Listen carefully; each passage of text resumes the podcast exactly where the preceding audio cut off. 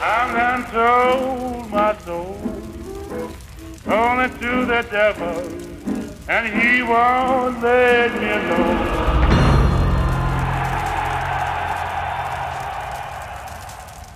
Kære lytter, velkommen indenfor hos Djævlepakken, en podcast fra Djævelens Advokater om Manchester United i medgang og modgang. De seneste 10 år har det mestendels været modgang, og denne sæson er ingen undtagelse. Vi er det sted i ægteskabet, hvor alle ens, ens venner siger, at det er tid til at blive separeret, at vi har holdt ud længe nok. Og vi ved det egentlig godt. Men hver weekend bliver vi lullet tilbage til tv-skærmen, fordi nostalgien vinder over fornuften. Og hver uge, der mødes vi med jer lyttere i en slags gruppeterapi for os, der åbenbart ikke ved bedre. Men alligevel ved lidt bedre end de andre fans. I hvert fald bedre end Liverpool-fans.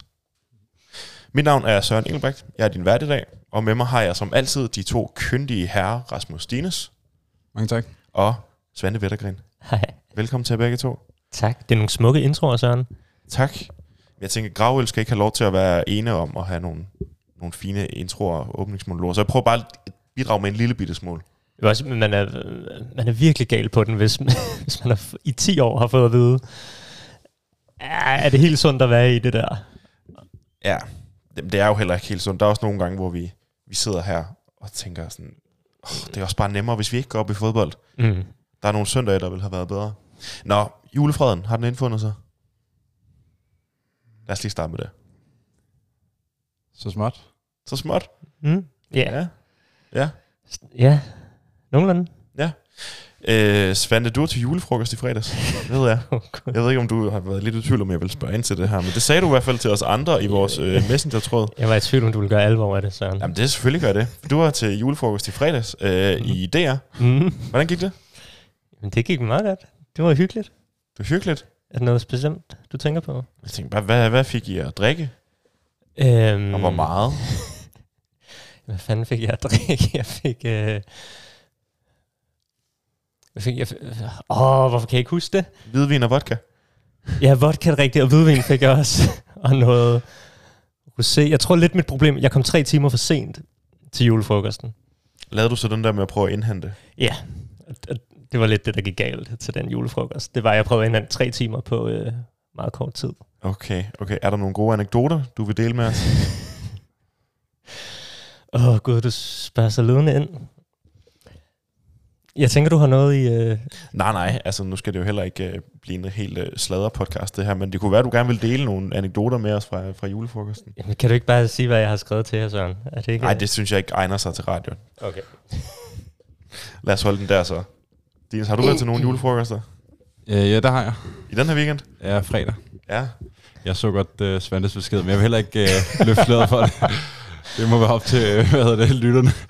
Og, Det må Svante selv dele, hvis han Ja. har lyst til det. Øh, men jeg tror selv, jeg var så plakatstiv, og jeg heller ikke... Jeg, jeg først blev mærke i. Skrev han virkelig det? Dagen efter.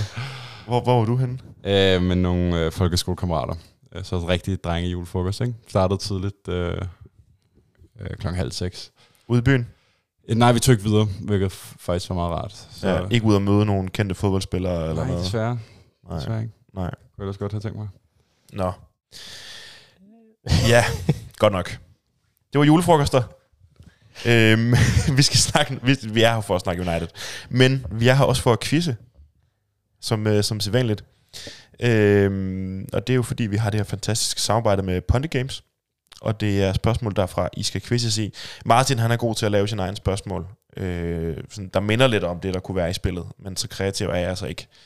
Jeg har fundet et fra spillet i stedet for. Mm-hmm. Så øh, nu kan I derude lige øh, høre, hvordan det kan lyde. Denne forsvarskæmpe var med til at vinde tre mesterskaber med Manchester United, hvis folk kan huske, hvordan det føles. Han blev i 2015 tildelt seks spilledags karantæne efter en batalje med Papi Cissé.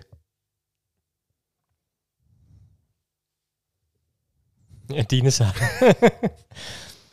det burde jo... Åh, hvorfor kan jeg ikke huske det? I 15, hvis I ser 6 dages spilkarantæne. Midterforsvar. Mm.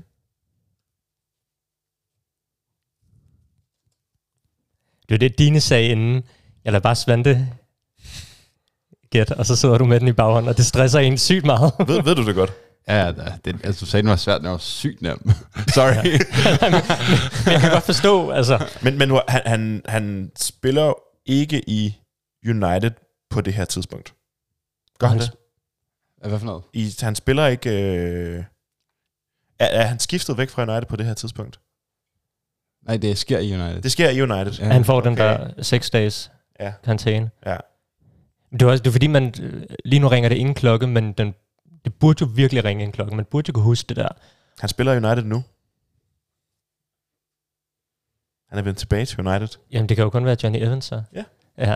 Det er fuldstændig du, rigtigt. den gav du virkelig til mig, så. Ja, men altså... Jeg tænkte, du skulle også have lov til at have en lille sejr. Fordi man sad og tænkte, det må enten være Jones, Smalling eller Evans, men jeg var sådan, jeg var, hvad var det for en, hvad var det, der var sket? Jamen, øh, ham og øh, Papi Cissé, ham der har faktisk lavet det der syge mål mod, Mod Chelsea. Chelsea, engang. ja. Øh, de har en batalje i Newcastle, hvor at jeg tror, at Papi Cissé først spytter på Evans, og så spytter han tilbage, altså, altså i hovedet, ikke? Øh, men han har selv været ude at sige her faktisk for ganske nylig, der kom han blev interviewet, at jamen, han synes, det var vildt uretfærdigt, øh, at, at han fik den karantæne, men sige, det så rimelig, øh, hvad kan man sige, bevidst ud, da han, da han gjorde det, at det var sådan hævnak for, at Sissi havde spillet ham i hovedet først, ikke? Jo. Så de fik begge to, øh, ja, han, jeg tror, Evans fik seks kampe, jeg ved ikke, om Sisse fik mere, eller om fik det samme, det kan jeg faktisk ikke huske. Kan, kan du huske bataljen? Nej, det kan jeg overhovedet ikke. Det, Det er sådan, det er en ting, hvor man tænker, det burde, burde man kunne huske. Jeg synes også, øh, forsvarskæmpe, det ved jeg ikke, om jeg vil øh, beskrive ham som. Vil I det? Nej, nej. Det var faktisk, jeg tror faktisk, det var hans sidste kamp for United, før han kom tilbage her nu, um, som man kan sige. hvis, øh, hvis det så er den sidste gang, man spillede i går, så har han fået reddet lidt af, altså lidt af mindet i hvert fald. Ja. Han slutter af med ham på. Nå, Den irriterede mig virkelig, den her. Jeg tror hele tiden, jeg kan undskylde mig det med, at, det er før en tid, jeg kan huske, men den her har jeg sådan, det, det ved jeg, at jeg burde kunne huske. ja, fordi hvor lang, tid er, hvor lang tid er det, du har vil insistere på at se alle United-kampe? Jamen, det er siden 11, Ja, så har du i hvert fald set så jeg har set det. Altså, Ja. derfor øh, overrasker det. Ja. Nå, men øh, folk, ja, lyttere derude, I kan jo øh, sidde og have de samme snakke om de her øh, spørgsmål, hvis I køber spillet. Og I kan få øh, en, øh, noget rabat ved at bruge rabatkoden djævlene. D-J-E-V-L-E-N-E. E. Så er der jo en, øh, en oplagt julegave, eller mandelgave derude. Her med øh, opfordringen givet videre. Og lad os så komme i gang med programmet.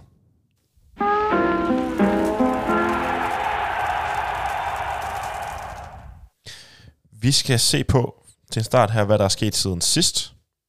Øhm, og den kedelige udlægning, det er, at det nu er vi er tre kampe siden vores 2-1-sejr over Chelsea, og vi har stadig ikke scoret mål.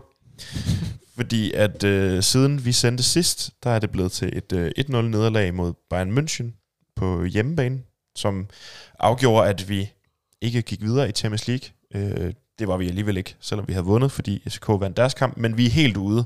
Og vi skal ikke dvæle for meget ved den kamp, eller ved Champions League generelt, men det betød en fjerdeplads i puljen, Mm. og at United ikke skal spille europæisk til foråret. Du sidder allerede og smiler, Dines. vi skal ikke spille Europa League. Hvad siger I til det? Øh, altså jeg vil sige, at vi rører helt ud af sgu en fiasko. Altså, det må vi bare konstatere. Men det, er jo, det lå jo lidt i kortene før, før sidste kamp, at det så, så muligt ud mod Bayern. Øh, også bare, at vi også var så afhængige af, at øh, den skulle være kryds i den anden. Men jeg tror, det bekommer også meget godt, at vi faktisk ikke spiller Europa League. Øh, vi har brug for at få nogle spillere tilbage. Vi har brug for måske bare at fokusere på én kamp om ugen, øh, i stedet for Europa League, hvor vi typisk med, ender med at ryge ud Ja, relativt vi skal ikke til at være England Sevilla, der altid øh, Mm. spiller Europa League. Altså. Nå, Jeg tror også øh, en anden ting, fordi jeg virkelig også glad for, at vi skal spille de der kampe. Også bare fordi man kan se helt generelt, at de hold, der slipper fra europæisk fodbold, får tit en fordel i ligaen. Man har jo tit set hold, har klaret det virkelig godt i Premier League i de sæsoner, hvor de ikke har spillet i Europa. Mm. Og så og, så tror er der, også, og så er der Chelsea. og så er der Chelsea. Øhm, og så er der bare hele den der øh, snak omkring, at vi gerne vil have, have renset lidt ud i truppen her til januar. Og det er bare svært, hvis vi stadig skal have en trup, der er stor nok til at kunne spille med i alle turneringer. Så det der med, at vi kun nu har Premier League, og måske FA Cup'en i, hvem ved hvor lang tid, gør, at vi rent faktisk kan sende Van de Beek på lån til Frankfurt, og hvilke andre småhandler man kan lave. Det Mm. tror jeg også bliver en fordel af det her. Ja, og der, der er flere træningspas øh, i løbet af ugen. Mm. Det er sik- den allerstørste sikkert fordel overhovedet. Jamen, det tror jeg, det virker der til, at de kunne trænge til det. Jeg ved ikke, om folk derude har, har set nogle af de her videoer, der er kommet ud fra deres træning i sidste uge, hvor de skal spille noget kant, og det går ikke lige frem særlig godt. At det max fire afleveringer i streg, før den røg væk, ikke? Jo, og jeg tror ikke, det var meningen.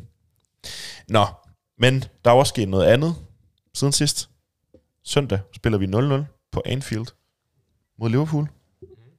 Ikke noget mål scoret, men, øh, men jo alt andet lige øh, et godt resultat, selvom spillemæssigt ikke lige frem var et øh, festvirkeri. Og jeg kunne godt tænke mig lige at høre, øh, her dagen derpå, her hvor vi optager, fylder resultatet eller spillet på banen mest for jer? Um, det er et rigtig, rigtig godt spørgsmål. Um, fordi det er sådan, den er lidt todelt. Fordi resultatet er faktisk rigtig, rigtig godt. Altså, og det er uanset om, altså, man kan tage kontekst med i den forfatning, at United kommer ind med spillemæssigt og skader og alt det her. Men også bare sådan, hvis United havde været et, et, et af de bedste hold i Premier League, ville det stadig være et godt resultat, fordi Liverpool er så suveræne på hjemmebane og har været det længe. Øhm, og så et derby, hvor man skulle tro, det virkede ikke sådan, men man skulle tro, at der var fyret op under Anfield. Så resultatet vil i alle slags kontekster være et godt resultat. Øhm, så på den måde, så kan man sige, det, hvis det var mission at få noget med derfra, så job well done. Øhm, men man kan heller ikke undgå ligesom at se lidt på, hvordan vi spiller i den her kamp. Og selvom vi faktisk formår at have de største chancer, så synes jeg stadig, at øh, jeg synes stadig, at vi spillemæssigt er langt fra at have et udtryk og en identitet, og simpelthen bare for langt for overhovedet at ligne det, man måske havde forventninger til, at vi kunne, kunne være i den her sæson, en bejler til at blive et, et, et, et tophold, øh, fordi det var ren overlevelse. Og jeg tror også, hvis Liverpool havde spillet en bedre kamp og, og haft en, en bedre dag og været bedre til at omsætte de spilåbninger, de havde, så havde vi også, havde også tabt. Så selvom vi, vi gjorde alt, hvad vi kunne, og vi kæmpede og vi fightede, og alt det her, og forsvarsspillerne var, var virkelig gode, og Onana, så sidder jeg lidt med følelsen også af, at det var også fordi, at Liverpool ikke ramte dagen. Mere end det var fordi, vi var fantastiske til at lukke dem ned, fordi vi, vi gik rigtig mange fejl, og vi mistede rigtig mange bolde. Så jeg tror lige så meget, det er derfor, vi, vi står med et point. Men sådan er fodbold jo engang imellem. Hvad føler mest for dig, Svende? Jeg, jeg, jeg begyndte sådan at sidde og glippe øjne under kampen. Det har jeg ikke gjort siden van Gaal. Det må du lige prøve dyb. Jamen, jeg, det går også, jeg tror, jeg havde sovet 3-4 timer den nat, og kom først øh, 10 minutter inden i kampstart. Men i, det har været sådan omkring efter en teamspil. Jeg synes, det var så sløvt og kedeligt og ligegyldigt. Altså, I se på, at jeg sad sådan og vågnede op indimellem, og kunne lige mærke, at jeg nok havde misset 30 sekunder hister her. Jeg synes virkelig, det var en sløv kamp. Og det var sådan underligt, fordi jeg følte, at altså, det narrativ, der fyldte efter kampen, var, at når det var godt, at Ten Hag tog en mere pragmatisk spillestil, der gjorde, at vi kunne holde nullet, og det er nødvendigt, når tingene ikke kører. Og det var jo også, altså vi har jo siddet og snakket om nedsablinger og frygt mm. for det, så selvfølgelig var det et flot resultat på den måde, men, men jeg kan bare godt mærke det der, det virker så udsigtsløst, når man ser United spille på den her måde, fordi mm. jo jo, vi kan få et fint resultat, at vi kan slukke nogle ildebrænde, men vi kommer jo ingen vegne med det her. Jeg tror, at, at i forhold til dit spørgsmål, Søren, så er det det, der virkelig fylder for mig, at det er sådan, jo jo, det er fint, nu fik vi 0-0, men der er ingen forhåbninger for mig at tage med for det her resultat, fordi jeg har ikke set tegn på noget, der gør, at jeg bliver mere fortrøstningsfuld for de næste par kampe mod West Ham og Villa. Men hvad kunne så have gjort det? Fordi resultatet, som I siger, det, altså Liverpool har jo scoret på hjemmebane, jeg kan ikke huske, hvor mange kampe, det afholder vi dem fra. Vi får et point med derfra, selvom at øh, vi kommer fra øh, et nederlag på hjemmebane 3-0 til Bournemouth og taber til, taber til Bayern München. Hvad havde I så, hvad ville I gerne have set, hvor et 0-0 resultat var et, gik der frem en bedre følelse? Jeg vil nok have set, altså, jeg forstår godt, at man tog en mere pragmatisk tilgang, og, og han havde jo næsten, altså, skulle jeg sige, kun 11 spillere, han kunne vælge stort set, ikke? Øh, der var meget opstilling gav lidt sig selv øh, med skadesituationen en mente. Men, men jeg synes bare, det der med, at man så kun øh, chancen nærmest til Højlund, og så den med Garnaccio. Garnaccio, ja, hvor du så virkelig nogle gode opspil nedefra, men ellers så mister vi jo bolde igen og igen og igen, og de offensive spillere kan jo slet ikke finde ud af at træffe de rigtige valg. Og, og det bekymrer mig så meget, fordi som du siger, Svend, jamen det kan godt være, at vi får 0-0, og, og, og jeg tror, det vi er mest lettet over som fans, er, at vi ikke blev nedsablet og fik en losing til at skulle gå og hænge hovedskam øh, en hel uge indtil næste kamp. Øhm, men der var jo ikke noget, hvor vi kan tage spillemæssigt med fra, fra den her kamp og sige, okay, vi har udviklet os som hold, eller vi er på vej i den rigtige retning, eller vi har løftet os. Øhm, det synes jeg slet ikke. Er der nogle enkelte præstationer så, I kan tage med som noget positivt? Kan du gætte, hvem jeg nævner? Er det en forsvarsspiller? Nej. Copy. Jeg synes virkelig, han var... altså, jeg bliver bare så imponeret gang på gang over, at vi ser en 18-årig gut gå ind og agere på, altså, på Anfield på den her måde, og spille med så stor ro. Jeg, altså, jeg sad og tænkte over det, det er han i virkeligheden vores bedste midtbanespiller lige nu. Jeg synes, han er så vild. Det var også ham, der lavede den aflevering til Mm. Garnaccio. Jeg synes virkelig, det der var interessant, det var, i og med, at vi også spillede med Amrabat, så fik vi lov til at se ham lidt længere fremme i nogle situationer, end man har gjort ellers. Og der synes jeg også, man så, hvad han kunne fra den position. Øhm, så det synes jeg da helt klart var positivt. Øh, så var det underligt, fordi var det 34 eller 36 afslutninger Liverpool, Jeg tror, de havde 34. øh, og de har også en Ikke, X... ikke, ikke nær så mange på mål dog. Nej, Men øh, øh, og jeg tror, de havde en XG på 2, et eller andet. Men jeg havde alligevel, man tager alligevel sådan med det indtryk, at vores defensiv virkede rimelig øh, solid i forhold til, hvad vi ellers har set i kampe, hvilket er lidt underligt, når man så, hvor mange chancer de havde, og, og hvad de måske burde have skåret i den her kamp. Men det synes jeg da også var positivt at tage med, at den defensive stabilitet, der fuldstændig har sejlet den her sæson, det kunne man lidt mærke i den her kamp. Måske var det også, fordi vi spillede, som vi gjorde, men, øh, men det er da noget positivt at fremhæve, i hvert fald. Jeg synes, at, at Varane og, spiller en stor kamp. Altså, jeg synes virkelig, han, øh, han kommer imellem meget. Jeg synes også, Evans... Altså, man kan ikke se, at han snart fylder 36. uh, jeg synes virkelig, at han også spiller en rigtig, rigtig god kamp. Um, og så kan man sige, at mig nu selvfølgelig også. Ikke? Mm. Um, Onana gør det også godt, uh, synes jeg. Um, så du ved, man, der er nogle... Ind, altså, nogen skal jo spille godt, før du kan få et resultat med fra Anfield, og det var der også. Øhm, Jeg synes også, der lå fortjener ros for den her kamp, faktisk. Ja. Jeg synes særligt i anden halvleg, hvor han begyndte at have en rolle, hvor han trådte mere ind på midtbanen. ja. Der havde han nogle ret vilde aktioner. Luke Shaw pakker også Mohamed Salah rigtig, rigtig godt ned. Så man kan sige, at hele forsvarskæden fungerede. Og det var lidt sjovt, at, at vi havde måske det mest, altså udover måske i Newcastle, jamen så havde vi måske det mest defensive udgangspunkt til en kamp i hele den her sæson. Øh, hvilket jo øh, også var det, der øh, fik, os, øh, fik os til at have en succesfuld sæson sidste sæson. Så måske er det, som Ten Hag kan prøver øh, og, og vil med det her fodboldhold, måske holdet bare ikke klar til det. Altså måske er, er vi bare mest egnet til at skabe resultater for et dybere udgangspunkt i den her sæson, hvis vi vil have noget med. Og så er det så spørgsmålet det her med, at man, vil man begynde at kigge hen mod næste sæson, og så ofre alt i den her. Øhm, eller vil man måske prøve at se, om man kan skrabe med noget med hjem, en FA Cup eller en Kom Champions League igen. For det, det synes jeg er, er ret interessant, øh, at vi som hold helt klart har det bedst med et lavere udgangspunkt, end at skulle op og, og, og, og, og kan man sige, presse højt og, og efterlade det her store pl- mellemrum mellem, øh, i midtbanen. Og det er jo en, egentlig en ret interessant diskussion i sig selv, og det er ikke noget, vi skal dykke videre ned i i dag, men det, det kunne vi jo godt gøre, gøre senere, også især på den anden side af det her meget pressede juleprogram. Øhm, inden vi bevæger os videre til dagens hovedemne, så var der jo også lige en, en kontroversielt rødt kort til Diogo Dalot til sidst i kampen, og Dinis, Nå, det synes du? du havde, øh, det virker til, at du stadig har, men efter kampen havde du i hvert fald en meget stærk holdning til det. Mm, Hvad så? Altså, jeg troede faktisk i første omgang, der troede jeg faktisk bare, han havde fået andet gul for, øh, altså han blev vist ud, så tænkte jeg, for, han har fået det andet gul kort, fordi jeg tænkte, han har fået gul tidligere. Det tog mig først, øh, det var næsten først efter kampen, jeg fandt ud af, fuck man, han fik dobbelt gul. Øh, jeg synes jo bare, det... Ja, det kan godt være, at det kan forsvares i forhold til en eller anden latterlig regel, man har indført i den her øh, sæson om, at de ikke må brokse, og det er også fint nok. Men jeg synes, Michael Oliver, han bliver også nødt til ligesom at tage en temperatur på kampen. Det er det 94 minutter. De begår jo for, for det første den forkerte kendelse, der er indkast til United. Han brokker sig lidt kraftigt. Okay, det gule kort kan forsvares, men at give ham dobbelt gul for den, fordi han to gange slået med armene, det synes jeg er fuldstændig sindssygt. Og når så i samme kamp sammenholder det med Nunes, der øh, giver en bevidst albu i maven på Johnny Evans, låser bolden langt væk, og står og øh, kla- klapper hårdt og gestikul- gestikulerende mod øh, Oliver, jamen så de regler, de indfører, de giver jo bare ikke mening. Og det er jo det, man ser uge efter uge, øh, mere uden var. Jamen det er bare amatøragtigt. Og jeg synes, det der var fuldstændig håbløst, at han havde behov for at sætte sig i scene på den måde. Nu havde det jo ikke en betydning for, for kampens udfald, øh, fordi der var så lidt tid tilbage, men det kunne det jo godt have været, hvis det var med 10 minutter igen, så havde det sikkert gjort noget ved at tabt.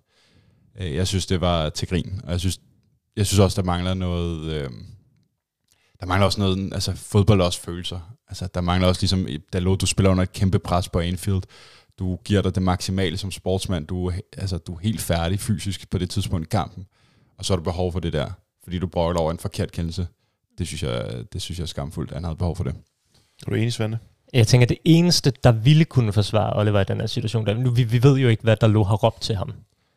Hvis han har råbt et eller andet. Altså det sådan, tror jeg ikke, han har. Nej. Jeg tror, at det ligner ikke, at han råber noget. Jeg tror bare, han brokker, brokker sig og slår ud med sin arm to gange. Ikke? Jo, men er det så, fordi han brokker sig for gul kort over det, og så brokker han sig over det gule kort? Og så... Ja. Ja. Jamen, jeg, jeg tror nej, fordi han, jeg tror, han slog med armene en gang, og så gør han det igen. Og så får han okay. ja.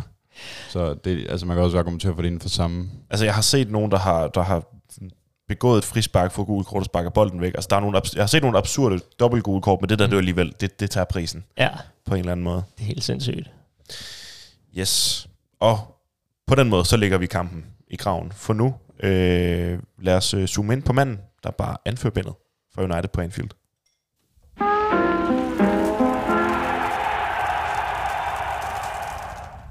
Fordi Bruno Fernandes han var i karantæne til kampen mod Liverpool efter for mange gule kort, og Ten Hag han besluttet, at Scott McTominay skulle være vores anfører. De virker næsten passende oven på den rolle, øh, han virker til at have fået i løbet af de seneste par måneder, synes jeg. Siden øh, 2-1-sejren over Brentford, hvor han scorer de to mål, øh, har han bidt sig fast på holdet. Og på den måde er han gået fra at være en spiller, mange så forlade klubben i sommer, til at være en favorit hos Erik Ten Hag. Sådan virker det i hvert fald til udefra.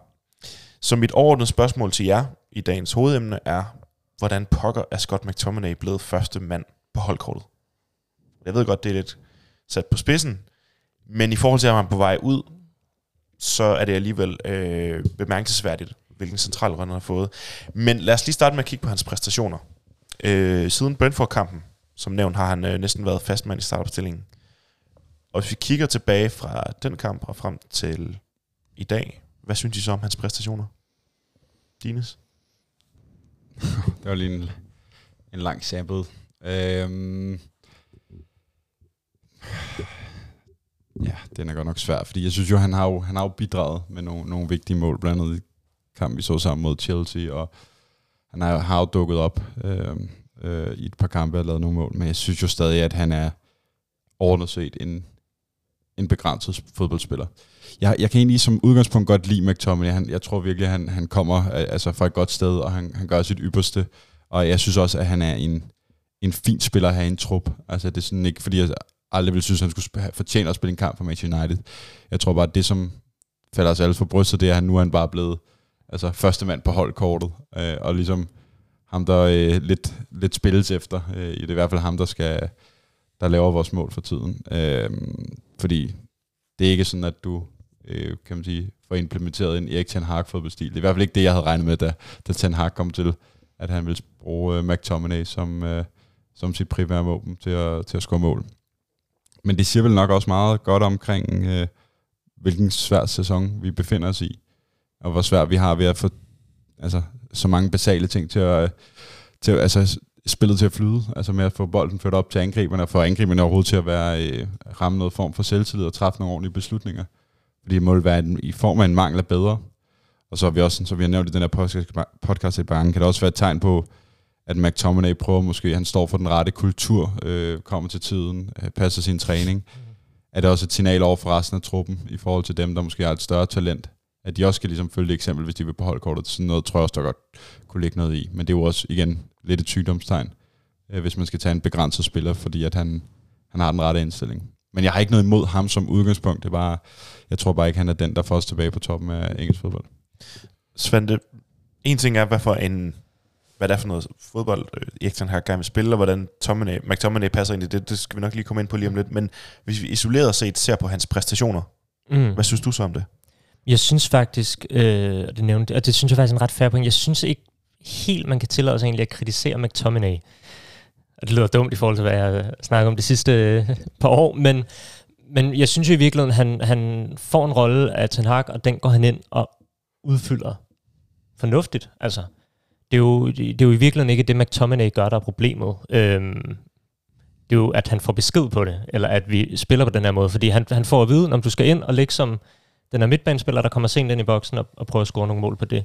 Og det har han jo gjort siden Brentford-kampen. Ikke? Og han har jo skruet de her afgørende mål og gjort det, han har fået besked på. Så jeg synes i virkeligheden, at, at det skal han have ros for. Han har, han har fået besked på noget, det han gået ind og, og har gjort.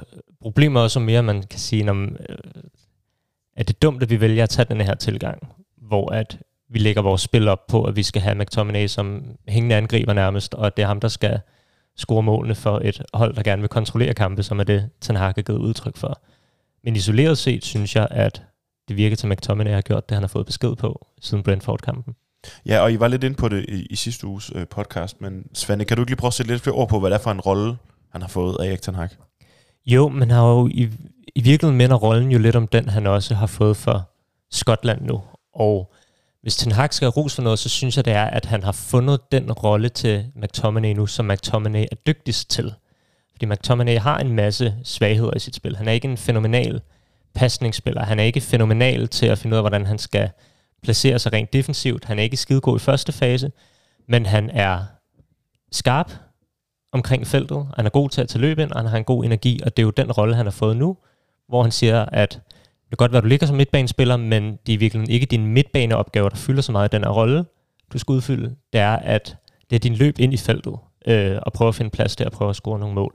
Så det er jo sådan en, man kan kalde det en, ja, en midtbanespiller, der kommer sent ind i feltet, eller en hængende angriber, eller en tiger uden et særligt stort kreativt ansvar, eller hvad man vil kalde det. Det er jo i virkeligheden den rolle, han har udfyldt. Men hvorfor skulle sådan en rolle ikke passe ind i, i et hold, der kan blive mestre? Mm, fordi at hvis man vil have den rolle, så kommer man også til at opgive nogle andre ting. Øh, fordi at McTominay er begrænset i sit pasningsspil, så opgiver du en form for kontrol, fordi du lige pludselig har en spiller mindre, der kan give dig kontrol. Det gør også, at øh, du gør opbygningsspillet sværere for dig selv, fordi at du siger, at McTominay ikke behøver at deltage i det. Så er du en mand mindre i den del af spillet. Det gør det uden tvivl sværere. Og når du så også har en midtbanespiller, som du giver friheden til at lægge helt op omkring angriberen. Man kan også se i kampen mod Liverpool, vi spiller jo i virkeligheden nærmest en form for 4-4-2 med Højlund og McTominay som de forreste. Og når du gør det, så er du også bare mere udsat i omstillingerne, fordi du lige pludselig mangler en midtbanespiller i dit restforsvar. Så at for at få plads til den her rolle til McTominay, så øh, er du nødt til at gå på bekostning med nogle andre ting i dit spil, som i virkeligheden betyder, at du har mindre kontrol. Og som jeg ser det, så de hold, der er bedst til at vinde fodbold i dag, det er dem, der kan finde ud af at kontrollere kampe. Jeg ved, øh, at I begge to, måske især dig, Svend, har, har, har nørdet det her lidt, hvad det er, han har af mangler. Hvordan Mm. man rent faktisk kan se det. Fordi hvis man bare sidder og ser øh, de her fodboldkampe, især mod Chelsea og Brentford, der hvor han kommer ind og scorer øh, nogle mål, og er der i de afgørende momenter, og så har vi de kampe, hvor et holdet ikke præsterer, og så kigger man måske på et helt hold, som bare falder sammen. Mm. Det er ikke sikkert, at man lægger mærke til, hvad det er, McTominay han ikke bidrager med. Mm. Hvad er det mere præcis, der er øh, af mangler, øh, når han ligger på den midtbaneposition? Jamen det handler jo, i, i virkeligheden handler det også rigtig meget om, hvordan man bruger ham. Man kan sige, hvis man kigger øh, på hans tid i United under Ten Hag, så har han jo også spillet en, han har også ligget som 6'er, han har også ligget som 8'er. Øhm, og når han gør det, så vil du gerne have en midtbanespiller, der kan modtage bolden fra forsvarsspillerne og føre den frem.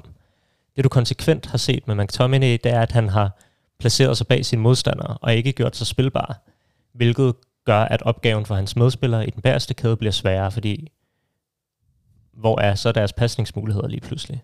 Øhm, og det er sådan en ting, som du godt kan gå ind og kritisere. Altså han gør, sig, han gør sig simpelthen ikke spilbar Nej. i opbygningen. Og jeg har faktisk, hvis jeg kunne stille spørgsmål til McTominay eller Ten Hag, så ville det netop være det, fordi hvor, hvorfor er det, han ikke kan finde ud af at stille sig i positioner, hvor han kan modtage bolden? Er det fordi, han simpelthen ikke har spilintelligensen til at finde ud af, hvor han skal placere sig, eller er det virkelig fordi, han får en anden opgave? For det kan også være, at Ten Hag siger til ham, jamen du skal forsøge at rykke på dine modstandere, så der bliver mere plads til andre spillere. Det kan i virkeligheden godt være, at det er bare et udtryk for det.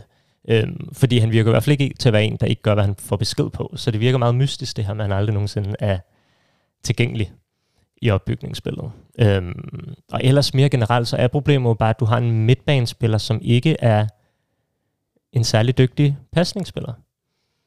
Og det er svært at kontrollere kampe på den måde. Jeg tror i virkeligheden, det, det er vel en af de store kritikpunkter af, af McTominay. Øhm, for jeg synes jo, man har elimineret nogle af problemerne ved at rykke ham længere frem, fordi mange af hans usikkerheder ligger i det defensive Så spil. han, han, han, han koster ikke mål. Øhm, ikke direkte. Altså, jeg synes før, han kunne sige, at man har spillet ham i en rolle, hvor han har nogle svagheder, der gjorde, at han har kostet mål. Nu spiller han i en rolle, hvor han ikke direkte koster mål, men så kan man diskutere, hvorvidt at man har den rolle på holdet, kan koste nogle mål. Og det var det, vi snakker om før i forhold til, hvordan det koster på manglen af kontrol i kampe, at du har en midtbanespiller, der ikke øh, har en opgave, hvor han skal spille bolden særlig meget. Er du, er du enig, Dines, i de, i de mangler, som øh, Svante han nævner her? Ja, jamen altså, han er overordnet set bare for teknisk en begrænset spiller til at være et spil for et hold, der øh, vil kontrollere kampen. Han er for dårlig. Øh, altså, on the half turn, altså hvis du får bolden med ryggen på, til mål, som du siger, han er for dårlig i små områder. Øh, så det vil sige, at han har for stor en, en fejlmagen, øh, altså inde på midten, der kan koste i forhold til at få den modtaget i den, i den første fase. Og han har for for lidt, et, altså han er for lidt kreativ øh, til at slå de afgørende afleveringer, øh, hvad hedder det, på den sidste tredjedel, som er jo lidt også en rolle, som hører til, når du ligger deroppe omkring øh, 8-10'er øh, position, som han ligger på det sidste. Så han er jo i bund og grund øh, en, en kaosspiller, øh, som skal ind i boksen og lave kaos med sin højde og, og fysik, og så er han en, han et, et, altså sådan lidt, vi snakker om det sidste, lidt en, en Ten Hag svar på en Fellaini, ikke? Øh, Altså, øh, med at kan komme ind i boksen og, og fylde derinde. Øhm, men ja, jeg, jeg synes, det, det er spændende at se nu, hvor, hvor Eriksen og Mount kommer tilbage, hvad han, hvad han insisterer med. Jeg kunne godt frygte, at han vil blive ved med McTominay, og det tror jeg ikke vil udvikle os som hold. Ja, fordi hvem, hvem spiller han i stedet for, som I ser det? Altså, jeg tænkte, at indkøbet af Mount øh, var der til, tiltænkt den plads, McTominay har nu, ikke? Øh, altså med to otter, øh, og så vil Bruno ved siden af, ikke? Det, det, det, det, var, det var det, jeg tror, der var planen, da man, da man hentede ham. Det, øh, ja, ja, det tror jeg, du er helt ret i. Og så tror jeg bare, man, fordi det er jo i virkeligheden, jeg er jo ikke i tvivl om, Ten Hag er begyndt at spille ham, fordi han virkelig har brug for mål, og McTominay har været garant for mål lige nu. Øhm, men man er jo bare nødt til at overveje, at, om, at den positive forskel opgør den for det negative konsekvenser, det har i vores spil helt generelt. Så man skal sige, at de mål, han har scoret, er det værd, at vi opgiver noget kontrol i de her kampe. Øhm, og nu har han scoret, det er seks mål, han har scoret i Premier League, ikke? mener jeg, i den her sæson. Er det ikke kun fem? Fem. Ja, og det er fordelt på tre kampe. Ja, det skal nok passe. Hvorfor har jeg læst seks? Nå. ind i Champions League. Klar, det giver mening. Øhm, og jeg har seks mål i, ja, jeg tror jeg læste, at han har scoret seks mål i løbet af 1000 minutter i den her sæson, så det er, er det cirka et mål hver anden kamp, han har scoret, ikke? Øhm, og det er jo i og for sig fint for en spiller, der spiller den position, han gør, men hvis man så kigger på Hans XG, så ligger den på 4,8. 1,8 af det kom alene i Chelsea-kampen. Hvis man tager den fra, så er det cirka et mål ved fire kampe. Er det så nok for alle de konse- negative konsekvenser, det har i spillet? Det er jeg knap så sikker på. Er der nogle konkrete andre spillere, det går ud over, at han spiller? Jeg ved godt, vi snakker lidt om det med, at han måske går derinde i boksen, hvor, hvor Højlund også gerne vil, vil hætte den ind. Øh. Jeg tænker også en som Bruno Fernandes. Er det ikke som om, han er begyndt at rykke længere jo, tilbage han, i banen jo, jo, af den altså, grund? Bruno bliver jo selvfølgelig rykket længere tilbage, fordi du mangler den ekstra mand øh, til at kunne, kunne modtage bolden. Og det har jo en konsekvens af, at du så fjerner din bedste tiger for den plads, han er bedst til.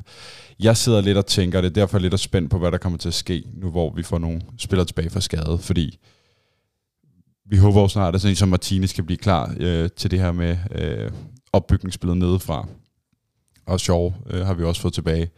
Øhm, det her med, at, at måske har han gjort det her, øh, indtil han tænker, jeg kan ikke spille på den måde, jeg vil, med at bygge spillet langsomt op nedefra og få den op til min, min offensive spillere. Lige nu der er de også blevet staffet, fordi du har egentlig valgt et andet udgangspunkt. Du spiller hurtigt ud, men så ret hurtigt, så prøver du, øh, skulle jeg til at sige, bare at plukke den op på McTominay og Højlund, og så bare springe midtbanen fuldstændig over. Nu begynder du at få nogle spillere ind, der kan finde spillerne længere frem på banen, og det må alt andet lige betyde, at kanterne får mere, for, altså får pladsen øh, og, og mulighederne i bedre positioner, hvor de kan komme ind øh, og, og, og være afgørende. Så jeg håber lidt, at det også får den betydning, at vi får nogle af de spillere tilbage, og man så derfra ikke behøver McTominay som din måltrussel. Fordi jeg tror også, det er lidt det, han har set, at lige nu, der har vi så svært ved bare at kunne spille den ud. Jamen, så bliver vi nødt til bare at, at hugge en lang, skulle jeg sige, og så, så spille på, lidt på anden bolden og på må at få. Øhm, fordi det er den eneste lidt logiske grund til, at jeg kan se, hvorfor han insisterer med at bruge McTominay hver gang. For det kan ikke være den måde, han har tiltænkt, at vi skal spille. Så sagde måske, at man kunne håbe, at han er en overgangsfigur. Jamen det, det, det tror jeg lidt, og så samtidig med det her Mount har været lidt skadet, og ikke rigtig har formen, men altså nu får du Mount tilbage, og du får nogle spillere nedefra. Det bør egentlig være nok til, at vi snart forhåbentlig kan begynde at se øh, og spille et hold, der, der, der var det, der var planen fra starten af. Det er bare, jeg håber i virkeligheden, du har ret, men jeg kan også godt undre mig over det, om hvad er det så, der gør, at man ikke har spillet? Fordi man har haft mulighed for at spille øh, Kobe Maino i stedet for McTominay for eksempel. Vi har jo godt kunne spille Amrabat, ham og Bruno i de her kampe. Og hvis man gjorde det, så burde der jo være den her mulighed for at spille op nedefra, når man samtidig også har haft sjov. Øhm, jeg kan bare ikke finde ud af, for jeg tror hele tiden, at det var det samme sidste sæson, så tænkte man, om Ten Hag spiller på en måde, fordi han venter på, at han får de spillere, han har brug for, for at kunne noget andet. Og så i den her sæson, så følte man, at han fik flere af de spillere, han havde brug for, og alligevel så ændrede det sig ikke helt tilstrækkeligt. Så jeg kan godt være bekymret for, om, altså, om det ændrer sig nok, fordi jeg synes alligevel, at han på nuværende tidspunkt burde have spillerne til at spille sit eget spil i højere Mm. grad. Men, øh, Tænker ikke også det? Jeg tror, det var dig, der, der i vores tråd skrev, at Amrabat han ligner en, der vil Boston i, i æresdivisionen. Er det i virkeligheden også... altså, hvis han havde to gange Kobe Maino, og nu bliver du helt varm derovre. Ja, ja men den han- kan jeg virkelig godt lide. Men hvis man havde to af ham, ville det så også... Altså, hvis man havde en, en lidt bedre kvalitet end Amrabat, er det måske i virkeligheden det, der mangler? For at man så kunne undvære en McTominay, at der var mere øh, stabilitet. Altså i går spillede han jo med altså to, altså vendt, skulle jeg til at sige, trekanten om i forhold til Mm. det, der var tiltænkt. Det var jo sådan, han primært spillede sidste sæson. Ja. Med Casemiro, og så Sabitzer og Eriksen ved siden af. Øhm, og så Bruno længere fremme. Så prøver han at vende trekanten om, og med Mount. Og det er jo det, jeg tror, han har haft som strategien for den her sæson, er sådan, vi skulle udvikle os som hold. Øh, men det har så haft nogle yderligere konsekvenser i dem, vi også er gået højere frem på banen, og der så efterlader sig et for stort gap nede bag i. Så ja, det er det, vi, vi sidder, mm. jeg, jeg sidder og tænker på, det er, jamen, hvad skal vi gøre for resten af sæsonen? Fordi der er ingen tvivl om, at, at McTominay skal være en overgangsspiller. Han kan ikke blive ved med at, at insistere på ham, fordi så bliver det bare sådan, at vi får nogle sejre på må og få, og ikke fordi vi kommer til at udvikle os som hold. Og lige nu der er det mig nu, jeg synes, der virker som den mest oplagte. Hvem er det så? Vil du så have Mount ved siden af Bruno, som gav nogle indledningsvis nogle problemer, eller vil du prøve måske at gå mere til en, en uh, pragmatisk tilgang med at have gå tilbage til det, du havde i sidste sæson, med, med at vende trekanten om, om det så er Amrabat eller Casemiro, afhængig af den form, han kommer tilbage i. Det, det, må tiden, øh, det må tiden vise. Men der er et eller andet problem omkring den midtbane, han bliver nødt til at, at, at finde ud af. Og der er det lidt, som jeg indledte med lidt tidligere, det her med at sige, jamen, vil han gå på kompromis med sine idealer, fordi der er ingen tvivl om, hvad det var for at redde den her sæson, eller vil han øh, insistere på det, og der synes jeg så, at man burde gå med en spiller som for eksempel Mount. Og det er også sjovt det der, fordi jeg kan godt se, hvis han, hvis han insisterer på den midtbane, der hedder en 6'er og to 8'er længere mm. Mm. fremme, så giver det også mening, at man vælger McTominay i stedet for Maino til at ligge ved siden af Mm. Amra- Amrabat. Så kan det bare godt øh, virke sjovt, at man er så øh, øh, fastlåst på, at man lige præcis skal det. Ligesom han er så fastlåst på, at man skal have Evans til venstre i stedet for Varane. I nogle kampe i Indtil han hvert fald. spiller til højre. Ja. Men at, altså, at du kan være så fastlåst på dine principper der, men så opgive dem fuldstændig ved bare at spille lange bolde på mm. Mm. McTominay. Så det er sådan, der er noget underligt i det der med, hvad er det for nogle principper, som han virkelig holder fast i, og som han insisterer på, selvom det virker håbløst. Og hvornår opgiver han sine principper fuldstændig og spiller øh, Sean Dykeball i stedet for øh, Ten Hag-bold, ikke? Altså, Men at sætter han i virkeligheden en spiller i vejen for sit eget projekt? Ja. Kan jeg godt frygte. Øh, det er jo i virkeligheden det, der er lidt underligt. Det er jo som at... Øh, jeg synes, at, at spille McTominay er lidt som at træde vand i en svømmekonkurrence. Jo, jo, du drukner ikke, men du, du kommer heller ikke rigtig nogen vegne med det. Øh, og det er jo virkelig hele det der spørgsmål med, om, om hvad kan man sige, hvad, hvad vægter du højest? Er det pointene, eller er det fremgangen? Og hvor vigtig er pointene for, at du kan få den fremgang, du ønsker? Altså, kan du godt blive ved med at få dine spillere til at være på din side, hvis du insisterer på at spille på en måde, som slet ikke giver resultater lige nu? Eller har du brug for, at du indimellem vinder nogle kampe, for at spillerne tror på dit projekt og følger dig? Øh, og man skal jo finde kombinationen i det på en eller anden måde. Og, jeg, og det er det, jeg synes, der er svært. Jeg kan godt se, at jamen, hvis det er McTominay, der kan sikre pointene lige nu, og det er det, der gør, at spillerne fortsætter med at være ombord, så kan jeg godt forstå, at man vælger det. Men omvendt, så virker det bare som om, vi ikke rigtig kommer mod et eller andet mål, som jeg forestiller mig, at Ten Hag har, om hvor han gerne vil hen. Og det er jo det, der er frustrerende, og det er jo også det, vi snakker om, når vi ser den her Liverpool-kamp. Jo, jo, vi fik et fint resultat, men der er ingen tegninger til, at vi er på vej i en retning, hvor fremtiden ser lysere ud. Øh, og det er jo det, man... Og det, det, jeg tænker, så længe McTominay spiller, og så længe vi spiller på den her måde, så bevæger vi os i hvert fald ikke i den retning. Og måske er det så bare okay, at vi holder, vi træder vandet her i et øjeblik ind til, at, øh, at faren er væk i, omkring os, og vi kan øh, komme videre af. Men det er sådan, man er lidt i en, en venteposition, ikke? Det er jo ikke første gang, at der har en træner, der har fået en kærlighed til, til McTominay. Det var vel Louis van Gaal, der hævde ham op i sin tid. Mourinho. Var det Mourinho? Ja. Men alle trænere lige siden har jo, har jo haft en McTominay-periode. Altså, de har jo været glade for at bruge ham, trods mm. sit øh, begrænsede talent. Så hvad er det, han kan bidrage med? Hvad er det, han kan? En dingse. han blev brugt i, uh, brugt i uh, stedet for med, uh, Pogba, uh, kan jeg huske, uh, Ja. som midtbanespiller uh, i, en, i en overgang. Så der var helt sikkert også et statement, for der er ingen tvivl om, at Pogba besidder jeg skal også sige 10 gange så meget talent, uh, som uh, McTominay gør. Ja, det var Mourinho, der lavede det statement, ja. Ja. var det ikke det? Jo, så der var helt sikkert noget med, at det også er noget med den attitude og den indstilling, du kommer ind med. Og så kom Ole jo ind, og han havde jo sin, altså sin, hvad kan man sige, McFred, ikke? Og, og nogle, øh, nogle spillere, han troede rigtig, rigtig meget på, og gik jo lidt tilbage til det her lidt sådan, den Fergusonske tankegang, ikke? Med, med spillere fra, altså engelske spillere og øh, spillere fra egen avl og så videre, ikke? Øh, det var meget den, vi købte ind på. Han insisterede med den der McFred, og man fik jo aldrig rigtig hentet den der rigtige sekser. Fordi det var det, som man hverken Fred eller McTominay var. Så han har jo altid på en eller anden måde været den været en eller anden, jeg skulle til at sige, en nødløsning eller en, en mangel af bedre, hvor man er godt nok hele tiden har tænkt, jamen, han bliver aldrig rigtig god nok til det, vi gerne vil. Men alligevel, så finder han vej på, til hvert et hold. Så det må jo være, være fordi han, han har en, en formidabel uh, attitude, og, og, og giver den en skalle, og ikke er skadet. Altså, han, jeg tror også, han, han, han er fedt. Altså, det, Mm. det tror jeg ikke, man skal undervurdere, at, at det, er en- det er en manager, eller en manager kan godt lide at give en rolle til en spiller og vide, at han udfører den, altså til det, han nu kan. Og det tror jeg, man kan med McTominay. Mm. Han kan nok ikke udføre det til perfektion ud for det, han allerhelst vil, men man ved, at hvis det der er din opgave, du skal løbe ind i boksen og være en kærespiller, så tror jeg, det er det, han... Altså, så tror jeg godt, at, at manageren stoler på, at han udfører den opgave. Men det virker jo så banalt. Altså, du, du, øh, du holder dig fedt, og du får en opgave, som du skal udføre. Mm. Har du brug for en, en spiller til at føre det statement igennem? Det virker da helt skørt i min verden. Jeg fandt faktisk et øh, citat fra under Solskær, som jeg på en eller anden måde synes er ret beskrivende for, hvad jeg tror er årsagen til McTominay spiller, hvad der i virkeligheden også er nogle af de problemer, vi ser i United lige nu. Det var, øh, det var øh, Karl Anker, der stillede ham et spørgsmål omkring hans overordnede filosofi. Da Altså, han, Solskjær- han spørger Solskjaer om det. Ja.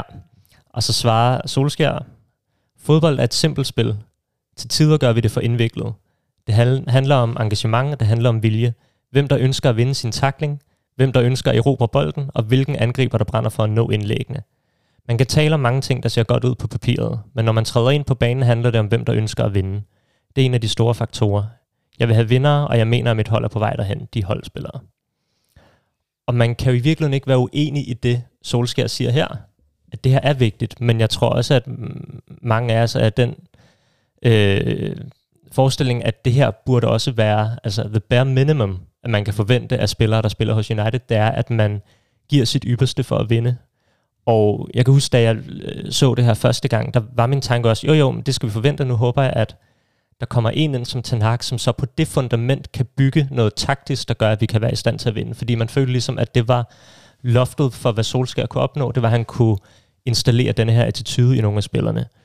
Øhm, det man jo bare har set, det er, at når nu Ten Hag kommer til, og så er det som om, at det her, vi som minimum forventer, at spiller United vil, det er lidt smuldret igen. Og jeg tror i virkeligheden, det er det, der er et udtryk for, hvad det er, McTominay kan. At det, man forventer, at alle United-spillere kan, det kan alle United-spillere ikke, men det kan McTominay. Så når hele lortet brænder, så er der en spiller, der er god i lige netop de der krisesituationer. At hvis, du ikke, hvis du har en masse spillere, som godt ved, hvor de skal løbe hen, men du ikke kan få dem til det, så er det federe at have en spiller, der i det mindste kan løbe.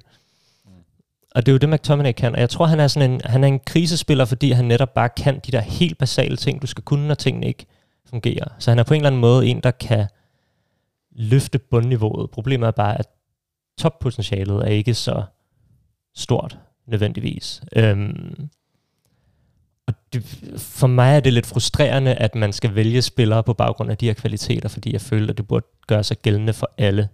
Men jeg tror bare heller ikke, altså netop, øh, som vi fremhæver det her, men der er så mange United-managers, der har valgt dem gennem tiden, og jeg tror ikke, at man skal, jeg tror, man skal anerkende hvad det er, han kan på den måde. Fordi jeg, øh, da han kom igennem i starten under Mourinho, der troede jeg virkelig bare, at det var en fuckfinger til Pogba, at han blev valgt. Øhm, men så læste jeg her i går, at, at øh, på det tidspunkt, der blev Andreas Pereira udlaget til Valencia, og så insisterede Mourinho på, at så ville han i hvert fald have McTominay til at træne med hver dag.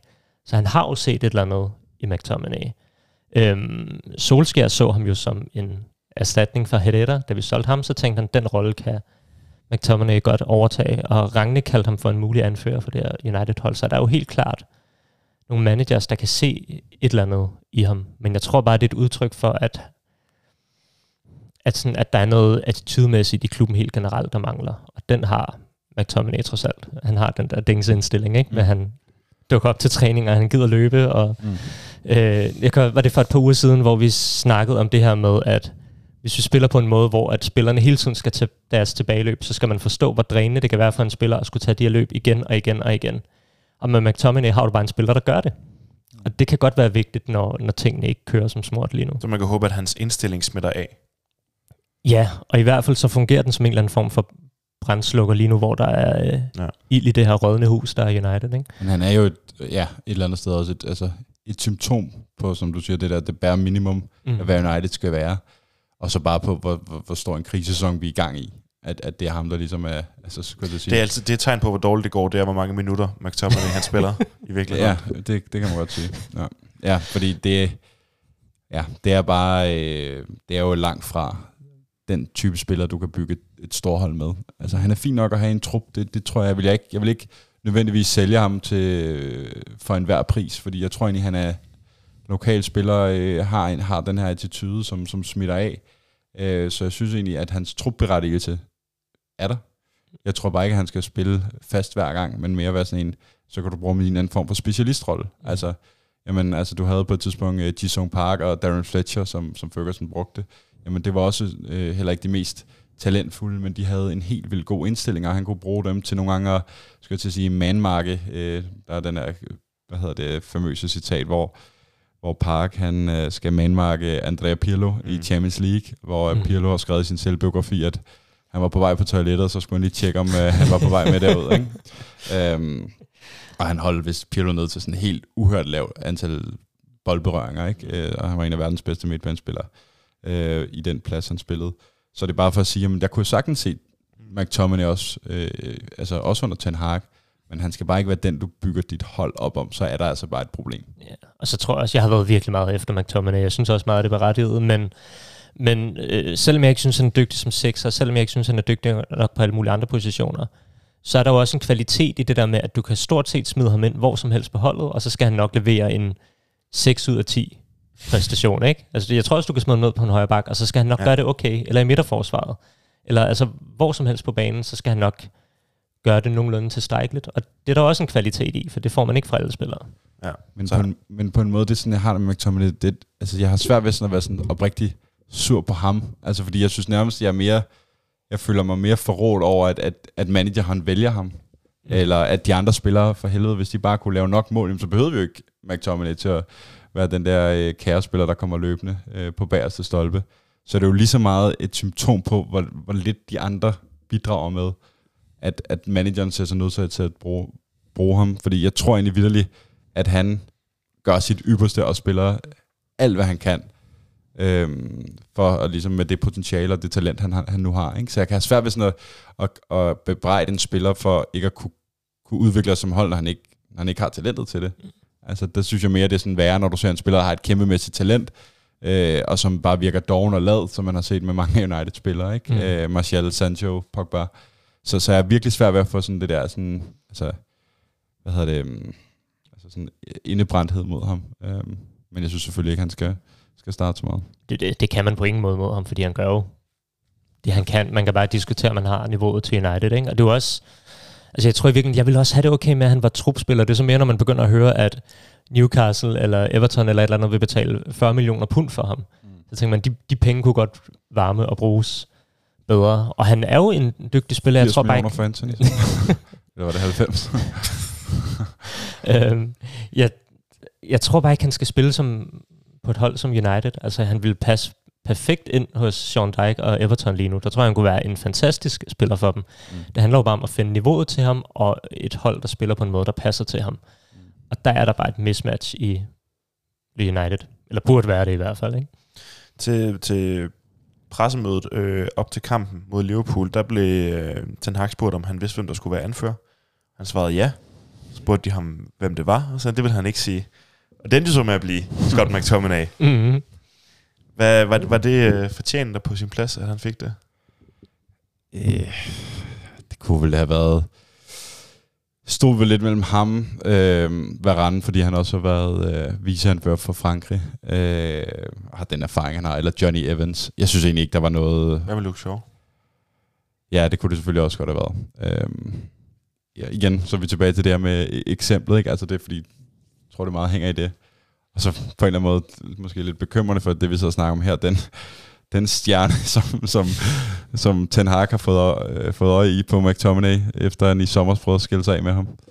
Øhm, så det kan jo også være sådan et, øh, et øh, hvad hedder det, et klap på ryggen, eller et sådan, sådan tegn på, at jamen, jeg, jeg stoler på dig. Den, den ultimative statement-spiller. Altså, det, han siger til de andre, det her, det, det bliver honoreret, når, øh, når I giver alt, hvad I har. Det er i virkeligheden lidt det. Ja, han bliver Managers Player of the Year endnu en gang.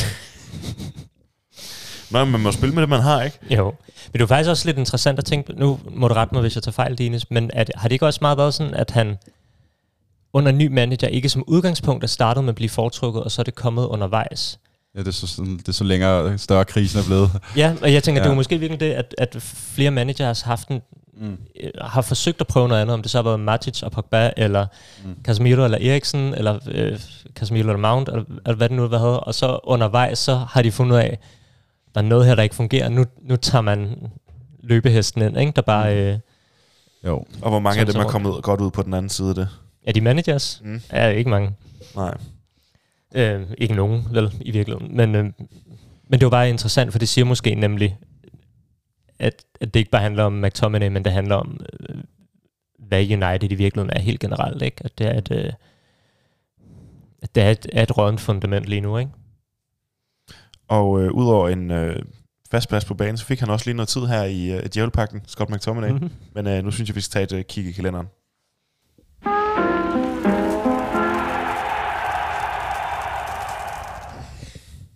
Vi nærmer os det travle juleprogram.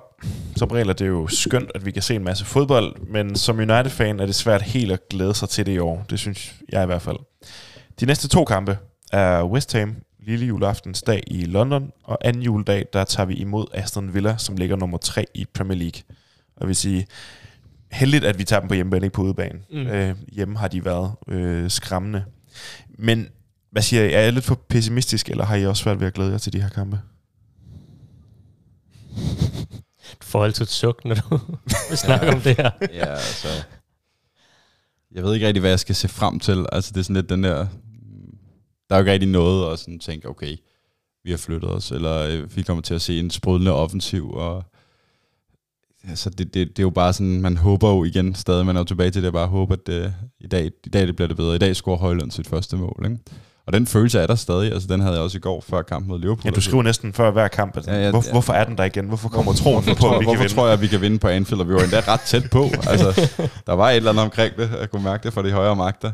Men, men det er lidt det samme. Altså, jeg tror, man går ind med sådan en relativ... Altså, op, i ugen op til, så går man ind med sådan, Nå, det bliver nok sikkert endnu en, en halvtrist affære, måske vinder vi lidt heldigt på et McTominay-mål, eller, eller også så taber vi og spiller rædeligt. Øhm, og så sidder man der et par timer før og tænker, okay, i dag, der vinder det, og så, så ser man kampen, og så er det formentlig Og så ser man Michael Oliver, han skal dømme kampen. Og så, Ja. og McTominay som anfører i starteren, ikke? så er man bare helt ned igen. Hvad med dig, Svende? Johnny Evans i midterforsvaret, Ja. Varane til venstre og alt muligt. Ja. Øhm, jeg, jeg, jeg tror, igen for at vende tilbage til den Liverpool-kamp, så længe man ikke ser noget i spillet, der giver en optimisme, så, så kan jeg ikke glæde mig til de her kampe, fordi man ved nemlig, bedste fald, så bliver det en ufortjent sejr på et McTominay-mål. og, og det er sådan, hvor, hvor skal vi hen med det? Jo jo, det er tre point mere, end vi... Hvad, hvad skal vi bruge dem til, hvis ikke vi igen bliver et hold, der kan være med i toppen af ligaen? Øh, jeg, jeg vil virkelig bare gerne se godt spil, der giver mig en tro på fremtiden, for lige nu så virker fremtiden udsigtsløs. Og, øh, Jeg tror, det der altså, giver mest glæde lige nu, fordi det gud ikke meget med United, det er den faktisk næsten at se de spillere, der virker til at være på vej tilbage. Altså, det kan man jo håbe på. Nu skal de selvfølgelig lige komme tilbage ordentligt og få noget, noget, noget tid til at komme ind, øh, og ikke bare blive tyret ind i startopstillingen, men altså, man begynder at fornemme, at øh, Eriksen er tilbage i træning, Diallo, mm. Martinez, øh, hvis du bare kan få lidt af den Casemiro fra sidste sæson ind, øh, Mount må også være lige på trappen. Altså, det begynder at nærme sig, øh, at vi har en nogenlunde fuld spilletrup til rådighed. Malaysia på et eller andet givet Nå ja, tidspunkt. Malaysia spiller. Hvad, hvad, hvad, hvordan ser det ud med Maguire nu? Hvor længe er han ude?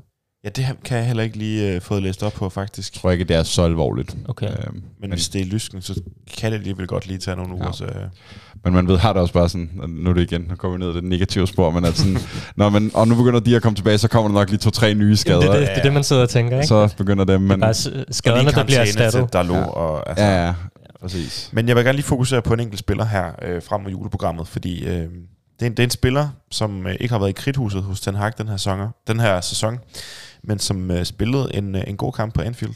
Varane. Ja. Hvad- Kan han gå hen og blive afgørende i det her pressede juleprogram? Altså, han spillede virkelig en, virkelig en god kamp. Altså, Mm. næsten sige, det var hans bedste kamp, taget i betragtning af, at det var på Anfield, der var... Øhm, som var meget under pres, vi alligevel var, ikke? Altså han kom virkelig, var det sådan noget 19 clearing eller sådan noget, han havde? Ja, jeg så, at det var der, det er de fleste af United-spillere siden Smalling i 17 eller sådan noget, en eller anden kamp, Ja. tror jeg. Så det var, sådan, det var ret imponerende, jeg synes også, han var rigtig god mod, mod Bayern. Og jeg synes jo egentlig, at han havde en, en fin sæson.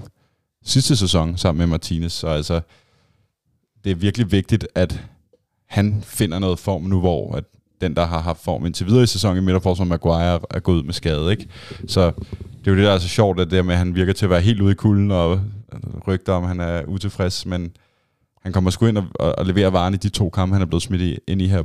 Så hvis han skal hvis vi skal få forhåbninger om at få nogle resultater, så har vi behov for, at, at der bliver lukket ned, ned, til, ned øh, bag til. Øh, så, så den form, den, den kunne være vigtig. Men igen, han er også en spiller, hvor man tænker, han holder nok ikke 3-4 kampe. Jeg skal lige høre jer to noget. Er vi ikke enige om, at han i de sidste to kampe, han har spillet, har brugt sit venstre ben så meget, at det tenderer til at virke som et statement? Har I lagt mærke til, hvor ofte han bruger venstre benet nu? øh, Det kan være, han har trænet venstreben. Det kan være, han har Det- gået hele sæsonen. og Det er derfor, han er begyndt at spille til venstre nu. Han har bare øh, ikke lavet andet. ja, det er også for sindssygt. Altså det der med, at, Ten Hag... Ja, også- aflive, aflive det lidt den idé om, at det er derfor, han ikke vil bruge ham. Ja, altså jeg synes bare, det, det virker så sind, altså det bliver nødt til at blive spurgt til, det der med, at han inden en kamp mod Manchester City vælger Johnny Evans, og Johnny Evans har egentlig gjort det fint, men han er også en begrænset spiller, og f- altså, han er også tung, altså øh, nede bag til. Øh, så vælger han imod City Evans frem for Varane, fordi at han mener, at Varane ikke er god nok i pasningsspillet. Hvor til, at han siger, at det er fordi, han ikke har de her passing lanes, så hvis Varane skal spille, så skal han spille ud til højre, der spiller en ret godt spillende Maguire. Fair nok, det, det kunne man så godt købe ind på på det tidspunkt. Så, så bliver, øh, kommer Varane ind i startopstillingen øh, med Maguire, og så spiller han så til venstre. Okay, den kunne du også acceptere. Så går Maguire ud og tænker, nu må han så blive rykket over til højre, når Evans skal spille til venstre. Det gør han så ikke. Så tænker, okay, det kan være, at han ikke vil ændre i løbet af en kamp. Fair nok. Han har også spillet meget godt der i starten til venstre mod, mod Bayern. Som på Anfield tænker, ej, nu må han seriøst spille ud til højre. Men så fucking om Evans ikke spiller til højre, selvom han er venstrebenet, og Varane spiller til venstre, så det giver bare ingen mening. Jeg har gået igennem, gået igennem hele samme tankerække som dig, Dinas. Ja. Alle de der forklaringer på, det må være derfor. Ja. Altså, og, og, ej, så, så må det være derfor. Nå nej, alligevel ikke. Men han har cyklet Liverpool. Det er i virkeligheden det, der handler om. Ja. For jeg begyndte også at tænke på, når, der er jo det der med, når vi bygger spillet op, så spiller vi jo ofte med en trebakkæde, og kunne det så være fordi, at Varane, selvom han lå til venstre, trak ind og lå centralt, og så var det okay, men et, han lå alligevel ret ofte til venstre, og to, det var jo ikke anderledes i forhold til, hvad vi ellers har gjort i løbet af sæsonen, så den forklaring holder heller ikke. Så jeg har, øh, jeg har virkelig prøvet at grænse det. Jeg har fundet frem til tre forklaringer på, ja. På hvad det kan være. Et, der er aldrig nogensinde handlet om det skide venstre ben. Der har bare været problemer mellem ham og Ten Hag, og Ten Hag vil ikke ville indrømme det. Det tror jeg måske i virkeligheden er det mest sandsynlige. To, han har øvet sig fucking meget på det venstre ben de sidste mange måneder. Tre, Ten Hag har tænkt, vi skal spille mod Liverpool. Vi kommer ikke til at have bolden særlig meget. De der skide passing lanes er ligegyldige i den her kamp. og så spiller vi Varane Jamen, det tænker jeg venstre. nemlig også, og det, og det er jo lige det samme mod Bayern. Det er to kampe, hvor han ikke har regnet med at skulle være dominerende på bolden. Ja, Kunne det måske i virkeligheden være det, og hvor at, når vi så får nogle kampe, eksempelvis mod West Ham, hvor vi skal øh, satse på at være mere dominerende, at der kan man så se, at han mangler. ja, det tænker jeg kunne være en forklaring. Og det kan også være, fordi når han ligger til venstre, så vil han være over i den side, der skal tage sig af Salah.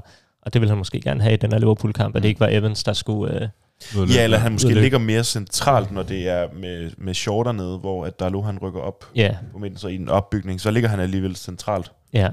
Men det burde bare ikke have været anderledes end fra de tidligere kampe, tænker jeg. Der må være nogle af dem med akkreditering øh, over i Manchester, som får spurgt Erik Ten Hag om det her. Ja. Han må simpelthen svare os på det. Godt. Øhm, du nævnte det før, Dines. Christian Eriksen, en af dem, der er på vej tilbage. Ja. Ser I ham øh, som en, der kan bidrage med noget i den her svære tid? Tænker jeg. Mest fordi jeg bare synes, vi har savnet midtbanespillere, der kan kontrollere kampene. Og jeg vil have det fint med... med nu siger jeg, jeg vil have det fint. Øh, jeg har ikke været så træt af Amrabat som alle andre, men jeg har også godt kunne se, at det var sløjt, og særligt i kampen mod Liverpool her sidst. Men det var bare, han har, ham og Mino har trods alt været nogle typer, der kunne kontrollere. Men når han ikke er bedre, end han er i øjeblikket, så kunne jeg godt se behovet for at få en anden spiller ind, der også godt kan være med til at kontrollere, kontrollere de her kampe. Øh, for jeg synes, det har været et problem, at to ud af tre midtbanepositioner er blevet udgjort af Bruno og McTominay, som ikke er dygtige til den del af spillet. Øh, så jeg tror i virkeligheden, Eriksen kan være rigtig fed at få, få ind på holdet igen. Hvad tænker du, Dines? Ja, altså, jeg synes, at det, det er jo fint at få en spiller ekstra ind, øh, også så du har øh, noget, noget at rotere lidt med. Øh, jeg har lidt svært ved at se, hvornår han skulle spille, fordi jeg synes, Eriksen har det svært i de kampe, hvor der, altså, det bliver sådan en fysisk betonet kamp, fordi jeg synes, at han begynder at ligne en, hvor han har set sin bedste dag som, som topspiller. Øh, så øh, jeg er lidt svært ved at se, om de er kastet ind i, i forløverne mod øh, West Ham og Aston Villa, så det kunne godt være en kamp mod Nottingham, man kunne, man kunne smide ham ind i, øh, der hvor man må tro, at der Jeg er bliver lidt nødt til at rette dig, Dines, for ellers ved jeg, at Jabs går amok, hvis ikke vi siger Nottingham. Nottingham. Ja. Nottingham. Bare lige for at komme ham i forkøbet, Nottingham. så der ikke kommer besked ind i vores Nottingham. messenger-tråd. Det kommer der. Sorry. Jabs. Det kommer der alligevel. øhm, det kan godt være god mod Nottingham øh, og få ham ind der, for der må man tro, at United trods alt kan være lidt mere boldbesiddende, end jeg har forventninger om, at vi har øh, kvalitet nok til mod øh, Villa og øh, West Ham. Og ligesom sidste sæson, der har han groet sig et rigtig godt øh, skadesfuldskæg Mm. på vej tilbage på, på træningsbanen. Jeg skulle lige til at sige, at øh, vi er ved at være ved vejs ende, men så kommer jeg i tanke om, at der er noget, der stadig ikke er blevet offentliggjort. Svante, hvad tror du, jeg tænker på her? Hvad kan det være? Der var noget, du sagde, det i hvert fald vil ske i år. Og nu, Ja, nu skriver vi den 18. december. var jeg ikke lidt mere tøvende sidste gang? Eller var jeg, var jeg meget klar? Nej, jeg sagde, det blev i år. Mm. Jeg har lige set... det, det, det, det er de, ind i os, ind i United, de her 25 procent. Det, det er selvfølgelig det, vi taler om her. Vi hører direkte fra øh, James Rhodes på Discord. Han skrev tidligere i dag, så jeg. Øh, jeg hører stadig, at det bliver i løbet af de næste par dage. Ingen forsinkelser endnu, og Sir Jim er potentielt i nærheden af, hvor han skal være. Jeg tror, det er noget med, han har været på ferie, og nu er han tilbage. Så han, øh, Det lyder lidt som en copy-paste der. ja, det, det er rigtigt nok. Den er blevet gentaget Den kommer i gange. løbet af den næste uge. Der er ingen forsinkelser. Den, nu er det nu. Ja. Jeg så inde i den der Discord, det er ret griner, at være inde i den der Discord-gruppe, der er nogen, der tracker fly. Og øh, Det er ligesom med sådan nogle spillerhandler, hvor man øh, går og venter på, at... Øh, helt tilbage til Wesley Snyder, dengang han skulle til United, hvor man troede, han ville til at lande i... Ja. Så, Og det er noget med, at... det bliver virkelig dumt, det her.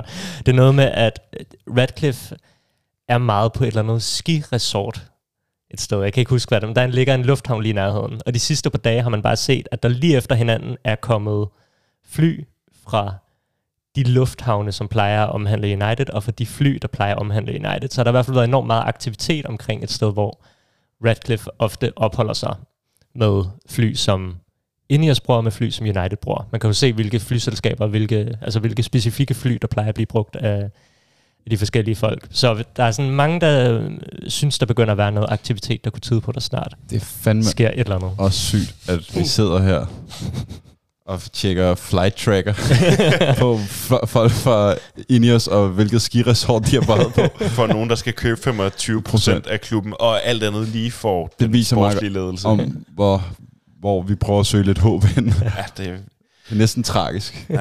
Jeg håber, han sælger, det, der vi får det bekræftet juleaften. Det kunne være meget ja, det kunne være, det, for, altså symbolsk. personligt vil jeg se det som en rigtig, rigtig fin øh, julegave. Ja. Jeg tør ikke love noget længere, men, men øh, jeg har en fin mavefornemmelse. Det sker jo på et eller andet tidspunkt, og hvorfor skulle det ikke være om et par dage? Altså, Ja, ja. Lad os da håbe på det. Ja. Hvad, Og gør vi, hvad, hvad gør vi, hvis det sker? Mødes vi her og optager igen? jeg, jeg kan simpelthen ikke, jeg er i Jylland juleaften. Jeg kan simpelthen ikke nå hertil. Ej, jeg er heller ikke hjemme juleaften, men øh, hvis det sker inden juleaften, hvad gør vi så? Jeg tænker, vi, vi, skal have, vi skal have en special på en eller anden måde. Ja, Så må vi, så må vi ringe sammen efter, hvor vi er henne i virkeligheden. Ja. Du sidder og griner, Dines. Jeg afløser julen og sidder her. Det skal i hvert fald fejres på en eller anden måde. Det kan alle lyttere være fuldstændig sikre om. Og så nåede vi i mål med dagens udsendelse af denne uges udgave af Djævlepakten. Og som sædvanligt har det været en fornøjelse med jer to, Svende Vettergren i lige måde, Søren. og Rasmus Dines. Mange tak. Tusind tak til alle jer lyttere. Øh, og derudover vil jeg sige, at det er sidste gang som udgangspunkt, at jeg sidder her i værtsstolen i 2023, så jeg vil også sige rigtig glædelig jul, og med håbet om en god Boxing Day. Mit navn er Søren Engelbrecht. Vi lyttes ved.